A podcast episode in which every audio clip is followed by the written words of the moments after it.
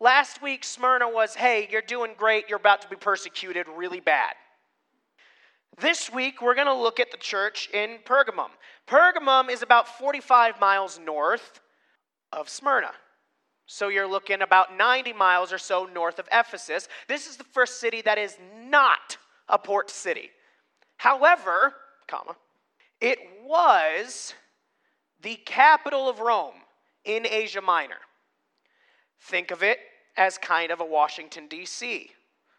Everything happens there. Dignitaries, the, the Roman emperor's own people are there. This was a city with a ton of people that had controlling power in Asia Minor, which is where all of these churches are. They also dealt with some specific stuff. There was also here in this city, not the, not the center of it, because remember that was Smyrna, but there was also a massive amount of emperor worship that took place in this city, which makes sense. It's the capital. But the bigger thing was that here we find in Pergamum, Pergamum the altar to Zeus. And that's going to come into play with some of the stuff that Christ says to the church in Pergamum. So, 45 miles north of Smyrna, we've continued to go north of Ephesus, the capital of Rome in Asia Minor, and was the had the altar of Zeus in it. Remember, Zeus is the king of the gods in ancient Greek mythology. He's Jupiter in Roman mythology. Let's read it. We're in Revelation 2 12 through 17. It reads, Into the angel of the church in Pergamum, write, The one who has the sharp two edged sword says this I know where you dwell, where Satan's throne is, and you hold fast my name and did not deny my faith, even in the days of Antipas, my witness, my faithful one, who was killed among you, where Satan dwells. But I have a few things against you. Because you have there some who hold the teaching of Balaam, who kept teaching Balak to put a stumbling block before the sons of Israel, to eat things sacrificed to idols and to commit acts of immorality. So you also have some in the same way who hold the teaching of the Nicolaitans. Therefore, repent, or else I am coming to you quickly, and I will make war against them with the sword of my mouth. He who has an ear, let him hear what the Spirit says to the churches. To him who overcomes, to him I will give some of the hidden manna, and I will give him a white stone, and a new name written on the stone, which no one knows but he who receives it. Let's dive into this. First off, you'll notice that on your note sheets, there's nowhere to fill in blanks. I did that on purpose this time. The last time that happened, it was an accident. This time I did it on purpose because this sermon is going to be a little bit unlike some of the other ones we've had in the year and a half or so since I've been here. I'm going to be throwing a ton of information your way. Most of the time, we dive into a scripture passage and we kind of parse it out or whatever, whatever word you want to use and do it that way. We're still going to be doing that, but I'm going to be throwing a ton of information, context, and stuff at you in this sermon. So I wanted you to not have to try to fill in blanks. You can write whatever you want to about stuff. The information that I'm going to be sharing with you is already there, so you don't have to worry about that. I did that on purpose this time. First, let's look at how Christ describes him. Remember, I said he describes himself differently each time. We see him in Ephesus in verse 1, the one who holds the seven stars in his right hand, or the one who walks among the seven golden lampstands. It shows his power, his might. Then we find in verse 8, the first and the last who was dead and has come to life. Remember, Smyrna, emperor worship, God among men, but Christ distinguishes himself by saying, Listen, your emperors die. I came back. And now here we see the one who has the sharp two edged sword. Again, we, we see his power and his might over people, over the nations. And the sword is going to come back in the very last verses when he says uh, in verse 16, I will make war with them with the sword of my mouth, with truth. That's the sharp two edged sword, his truth that he speaks.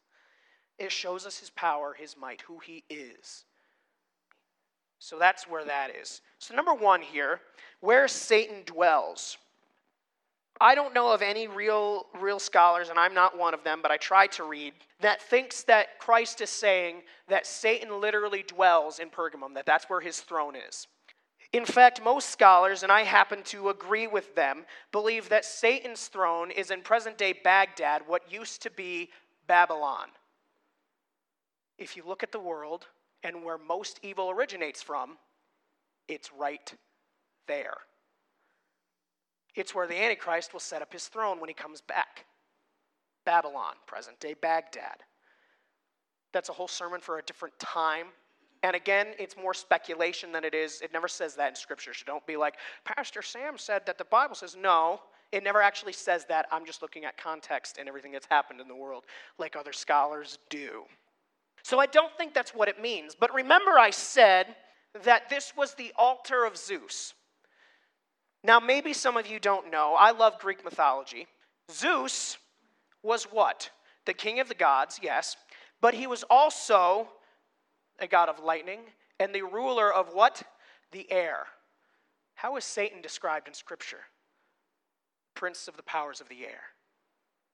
I have the, of the personal belief that Zeus is based completely off of Satan. That Satan himself deceived the ancient Greeks and said, Well, I already have this power, so I'll just make it work with Zeus too. So I think that's what Christ, and like I said, this isn't something that I'm going to die on. But I think that's what Christ is referencing here when he says, listen, this is where Satan dwells. I think he's drawing you to look at the fact that the altar of Zeus is there. And they could be easily deceived by this. Now let's look at what Christ really has an issue with with this church. Number two is the issues with false teaching. We're going to look at three issues here that Christ brings up. The first is the teaching of Balaam. He's mentioned in 2 Peter 2:15 and in Jude 11. So he existed. He's not a false god. I want to point that out. He's not some god that they worship. He was a man that taught. Now, who was he? He was a man who paid who, who he was almost a mercenary for prophets. He went to kings and rulers and said, "Yeah, I'll be your prophet. You pay me." And then he told them what they wanted to hear. Look back at the prophets in the Old Testament. How many of them told kings and, and powers what they wanted to hear? Very few, because most of them were not doing what God wanted them to do. So Balaam is this preacher who's telling everybody what they want, what they want to hear. And this is a big deal because that goes completely against the gospel. And it says here that this church in Pergamum kind of allows this teaching to continue in their midst. And we're going to talk about why that's such a horrid thing a little bit later. But that's the first issue. The second one, and we're going to we're going to we're going to talk about meat sacrifice to idols, but that's the last one. We're going to talk about the Nicolaitans first. Now, we see them also in Ephesus. I didn't get a chance then to talk about them. However, if you go on our Facebook page and look at our and click on our, our recordings of our sermons, we re-recorded that sermon and I gave the whole thing. So if you want to go hear that, you can go hear that. You can also go hear the past year's worth of sermons. Or if you're like, man, I really missed last week, I want to hear what happened in Smyrna, that's there too. And this one will be up there this week or late or early next week. It's great. But so Nicola, the Nicolaitans, who were they and what were they? They followed another man, again, not a god here, another man named Nicholas. Now we find Nicholas in Acts chapter 5, and what's happening there is the, the, the Gentile widows are not being taken care of. The Jewish widows are, but the Gentile widows are not. And they go to the church leaders, the 12 apostles, and go, hey, we're not being taken care of. And the 12 apostles go, we have too much on our plate to take care of this.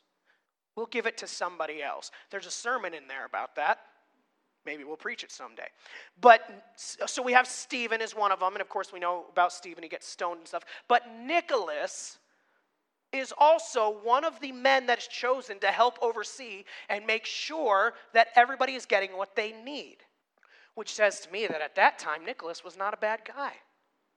And somewhere down the road, something changed. See, what Nicholas began to teach was this Your soul is saved, your body is not. Therefore, as long as you're on earth, let your body do what it wants to. It wants to go with prostitution. Remember, this is in Ephesus where we said their prostitution was the worship of Artemis, right? Go do that. You want to go get drunk? You know, go do that. You want to go, you want to sin in any way? Go do it because your soul is saved. Your body stays here anyway, so let it do what it wants to do. Which would have made sense in Ephesus because there were a bunch of rich people. And that's easier to change, right? If I came up to you and was like, hey, listen, Jesus Christ loves you, get saved, and you can still keep living the life you are. That sounds great. And again, it would make sense that this teaching would happen in Pergamum because you have a bunch of officials who don't want to change their life, but they want to be saved. And that's what Nicholas is teaching. And what it says here is listen, you are, you are allowing, Christ says, you have allowed these teachings of these men to infiltrate your church, and you have not thrown them out. You have not cut it off. You allow it to remain. Now let's tackle the meat sacrifice to idols. We're going to go back in Scripture to 1 Corinthians chapter 8. It's 12 verses or so. I'm going to read the whole thing here. Because Paul writes to the church in Corinth and talks about this whole thing of meat sacrifice to idols. So let's read it. 1 Corinthians 8. Now, concerning things sacrificed to idols, we know that all have knowledge. Knowledge makes arrogant, but love edifies. If anyone supposes that he knows anything, he has not yet known as he ought to know. But if anyone loves God, he is known by him. Therefore, concerning the eating of things sacrificed to idols, we know that there is no such thing as an idol in the world, and that there is no God but one. For even if there are so called gods, whether in heaven or on earth, as indeed there are many gods and many lords, yet for us there is but one God, the Father, from whom are all things, and we exist for him, and one Lord, Jesus Christ, by whom are all things, and we exist through him. However, not all men have this knowledge, but some, being accustomed to the idol until now, eat food as if it were sacrificed to an idol, and their conscience being weak is defiled. But food will not commend us to God. We are neither the worse if we do not eat, nor the better if we do. But take care that this liberty of yours does not somehow become a stumbling block for the weak. For if someone sees you who have knowledge dining in an idol's temple, will not his conscience, if he is weak, be strengthened to eat things sacrificed to idols? For through your knowledge he is weak, who, he who is weak is ruined, the brother for whose sake Christ died. And so, by sinning against the brethren and wounding their conscience when it is weak, you sin against Christ. Therefore, if food causes my brother to stumble, I will never eat meat again, so that I will not cause my brother to stumble. Paul has a really circular way of talking. Let me try to break it down for you a little bit. This is what Paul says Hey, there is no such thing as meat sacrificed to idols or a God because there is only one God. Now, Pastor, it talks about idolatry. We've talked about it. There are idols. Yes, and Paul is not saying that you don't hold certain things above God sometimes. But what he is saying is that there is no such thing as meat sacrificed to an idol because there isn't one. Only God. There's no such thing as meat sacrificed to Zeus because there is no Zeus. It's kind of circum, you know, it's weird. So Paul says, listen, eat the meat because it doesn't matter. Except there are some among you who can't because you've lived in this world, in this, in this culture long enough that you believe certain things, and so your conscience fights against you. Let me tell you this, church it is a sin to go against your conscience. Let me break it down for you. I'm going to be honest with you. Most of you in here are older than me. And you come from a generation where, especially when you were younger, going to see a movie in a movie theater was a sin. It's not a sin. There is nothing evil about a movie theater unless you're seeing certain movies at the movie theater. But the theater itself isn't evil. However, I had a professor in college who told me, he said, I can't go see a movie in theaters. A movie I would watch at home, I won't watch in a theater. And I asked him why. I said, You know. And he says, I do, I know. But the only time I've been to a theater since then, my conscience screamed at me that it was wrong. So it's wrong for me to go. I know it's right and that's okay, but my conscience screamed. Here's the thing your conscience can sometimes be wrong, but you still have to listen to it. If your conscience says don't watch a movie in a movie theater because movie theaters are evil, don't go. I don't care what your friends want to do. You don't go. Your conscience is wrong, and it says there they have a weaker conscience. It needs to grow. But it's still wrong for them to do it. And same thing with the meat thing here. So I don't think that Christ is saying here there's a problem with eating meat sacrificed to idols. I think the problem is that this church in Pergamum, which is surrounded by the altar of Zeus, with meat sacrificed to him have grown up in this culture and their conscience is saying, don't do it, but they do it anyway. And that's the sin. That their conscience is saying, don't do it, but they do it anyway. And I think that's more what Christ is saying here. He's saying, listen, stop eating the meat because your conscience says you can't. In 30 years, when it's a new generation of Christians that have not grown up with that, they can eat the meat sacrificed to Zeus, a nice lamb chop, who knows? But you can't because your conscience tells you not to. So we have these three issues with this false teaching. And the issue becomes that when you allow any false teaching to remain, it spreads like a disease. If something is rotten, you don't cut off a little piece and keep it, you throw it out. You get something completely new. Now, with cheese, let's use cheese as an example, right? Because cheese gets moldy really quick, but you can cut off the moldy part, and the piece of cheese that's left is still good, unless you've left a little bit of mold. It's safe to cut deeper into the cheese and be safe than sorry than to be like, well, I don't want to waste all of this cheese. I'll just try to cut off the little layer. You got to go deeper. The same is true with false teaching. You can't say, well, we'll get rid of the teacher, but we'll allow, we'll allow the people that believe it to, to remain and to keep having authority or a position of power in our church. No. Though they might be your best friend, though they might be your brother, your wife, your sister, though they might be the head of your diaconate, whatever they may be, if they are believing in false teaching, you cut them off. It sounds harsh. But if you allow it to remain,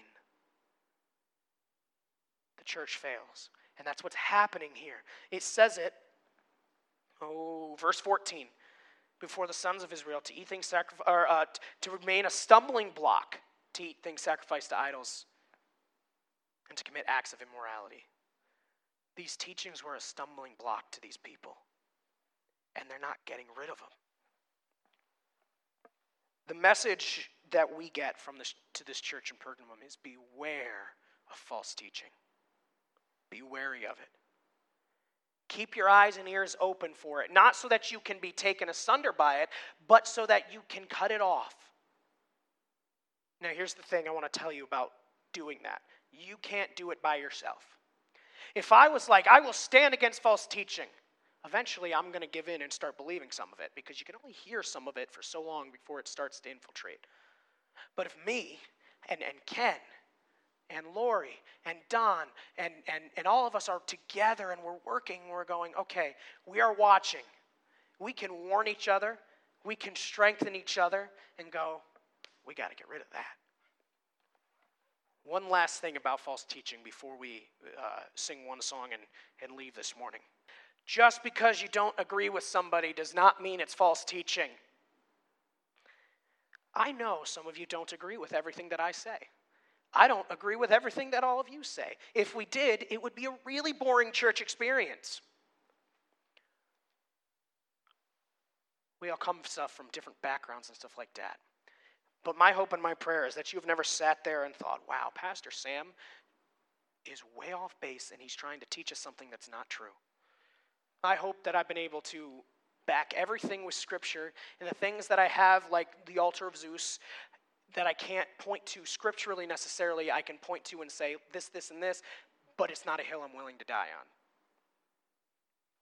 I will never stand here and tell you, do what you want to do. Your soul is saved, let your body do what it wants. Nope. I'll never say that to you. I'll never tell you that God wants you to be happy. He doesn't care about your happiness. Sorry. He cares about your salvation and he cares about you becoming more like his son. You'll be happy when you get to heaven. But right here on earth, he doesn't really care as much about your happiness. He cares about you becoming more like him. God doesn't care about how much money you make. I'm not saying he wants you to be poor, but he recognizes there are more important things than a dollar amount in a bank account. My hope is that I can stand before you in 20, 30, 40 years and say, hey, I preached the gospel and I preached God's grace. And I'm hoping that one day we can all stand before God and He will go, Good job. You did not allow false teaching. You kept to my word. In the middle of hell, you kept to my word. Be wary. Your adversary prowls around like a lion seeking whom he may devour. And we're such weak creatures.